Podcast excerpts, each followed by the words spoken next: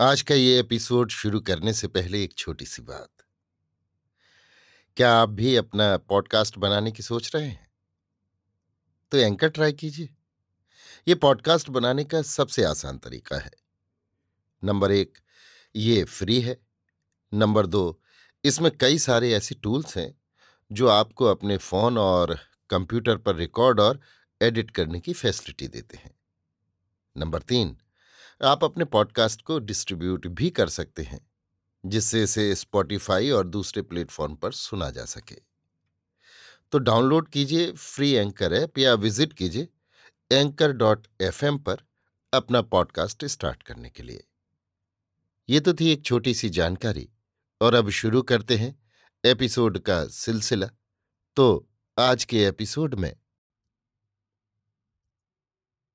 लीजिए सुनिए आचार्य चतुर्सेन शास्त्री के लिखे उपन्यास, गोली के तैतीसवें भाग, जब यौवन का ज्वार उतरने लगा को, मेरी यानी समीर गोस्वामी की आवाज़ में। दिन बीते, मास बीते, वर्ष पर वर्ष बीते। इस बीच मैंने तीन और संतानों को जन्म दिया, तीनों पुत्रियाँ। इन सब के लालन पालन का पूरा भार किसुन पर था? इसलिए किसुन का बहुत सा समय बच्चों की ही सार संभाल में बीत जाता था। सब बातों का ध्यान में यत्न से रखती थी। किसुन को खर्च पानी का कष्ट नहीं होने देती थी। रुपए पैसे की मुझे कमी नहीं थी। महाराज के नए से नए वस्त्र, शाल दुशाले, पोशाक मैं उसे दे देती। मेरे अटाले से अच्छे से अच्छा भोजन उसे मिलता। फिर हमारे जूठे थाल पर तो उसी का अधिकार था। प्रतिदिन संध्या के समय बच्चों को सजा धजा कर वो मेरी ड्योढ़ियों में जुहार कराने लाता था। अपनी चाकरी पर वो मेरे निकट अधिक रहना चाहता। पर मैं आग्रहपूर्वक उसे बच्चों के पास भेज देती। बच्चों की सार संभाल के लिए मैंने एक दासी और दो नौकर भी उसे दे दिए थे, और मेरी ताकीद थी कि वे उसे स्वामी की ही भांति माने। पर किस उनका व्यवहार उनके साथ भी सदैव कोमल सहयोग कर रहा था। बड़ा पुत्र अब मेरा सत्रह वर्ष का था और सबसे छोटी बच्ची तीन साल की। बड़ा पुत्र ये समझता था कि मैं उसकी माँ हूँ। पर वो ज्यो ज्यो सयाना होता गया, वो समझता गया कि वो जन्मजात गोली है। किसुन को वो बापू कहता था और महाराज को अन्नदाता तथा मुझे सरकार। मुझे ऐसे भी अवसर मिले, जब मैंने उसे अंक में भरकर बेटा कहा। उससे आँख से आँख मिलाकर कहा, मैं तेरी माँ हूँ, मुझे माँ कह। पर वो सदा हंसकर लजाकर आँखें नीची कर लेता। उसे एक बार भी मुझे माँ कहने का साहस न होता। पर अपने हृदय में वो जान अवश्य गया था कि मैं ही उसकी माँ हूँ। सो उसके नेत्रों में जब किसी स्नेह, प्यार और आत्मीयता की चमक मुझे दीख जाती थी तो मेरे अंधकारपूर्ण मन मंदिर में बिजली सी काँप जाती थी। जवानी का वो ज्वार जो भावना की हिलोरों के कारण तूफानों से भरा रहता है, अब मंद हो चला था और इन दस वर्षों के इस द्वैध जीवन ने मुझे समुद्र की भांति गंभीर बना दिया था। इस बीच में दो बार और समूचे यूरोप, जापान और अन्य द्वीप खंडों में घूम आई थी। मेरा ज्ञान, मेरे अनुभवों तथा भावनाओं का सहारा लेकर काफ़ी परिष्कृत हो चुका था। मेरी आयु अब पैंतीस को पहुँच रही थी। अब भी तारुण्य मेरे अंग अंग में व्याप्त था।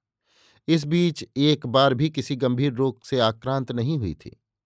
मेरा रूप अब भी निखरा पड़ता था और राजा एक प्रकार से अब भी मेरे अनुगत दास थे। मेरी किसी भी इच्छा की वो अवहेलना नहीं कर सकते थे। मेरे महल में आकर अलस भाव से दारू पीना और पड़े रहना एक प्रकार का उनका व्यसन हो गया था। मैं भी अब उतनी अदब कायदे की पाबंदी नहीं करती थी। महल में सब कोई मुझे रानी ही के समान आदर करते थे।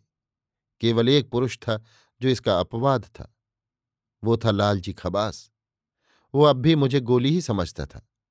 चंपाबाई कहकर पुकारता था। कभी सलाम मुजरा नहीं करता था और चाहे जब बिना इतला किए मेरे महल में आ धमकता था। वो राजा से भी अधिक निर्द्वंद था और उससे मेरी कुछ भी पार नहीं पड़ती थी। मैं उसे घृणा की दृष्टि से देखती थी। ये बात वो जानता था और समय को समय व्यंग्य वाणी से उसका बदला भी चुकाता था। लेकिन किसुन वीरता से उसका मुकाबला करता। कभी कभी दोनों की झड़प हो जाती थी। तब किसुन उसे खूब आड़े हाथों लेता था। इससे मुझे प्रसन्नता होती थी। मेरे पास अब काफ़ी धन इकट्ठा हो गया था। मैंने कुछ कारोबार में भी रुपया लगा दिया था। बंबई के एक दलाल के मार्फत शेयरों की खरीद फरोख्त करती रहती थी। कई कंपनियों के हिस्से भी खरीद लिए थे। एक कॉटन प्रेस रियासत में ही खुलवा दिया था। इस सब की देख रेख हिसाब किताब किसुन ही रखता था? रुपया पैसा भी वही रखता था। मेरे बैंक का हिसाब भी सब उसी के सुपुर्द थे। एक प्रकार से वही मेरा दरबान, खजांची और सलाहकार था। वो खूब सावधान होकर कौड़ी पाई का हिसाब रखता था और समय समय पर मुझे समझाता रहता था।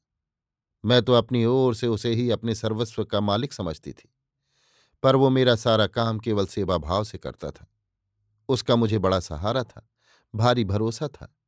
वो मेरी जीवन नैया का खवैया था। अब और क्या कहूँ? अपने इस अधम गुलाम शरीर को छोड़कर, जो अन्नदाता का था, और सब कुछ मैं किसुन को दे चुकी थी, अपना मन और धन, केवल तन पर मेरा हक न था।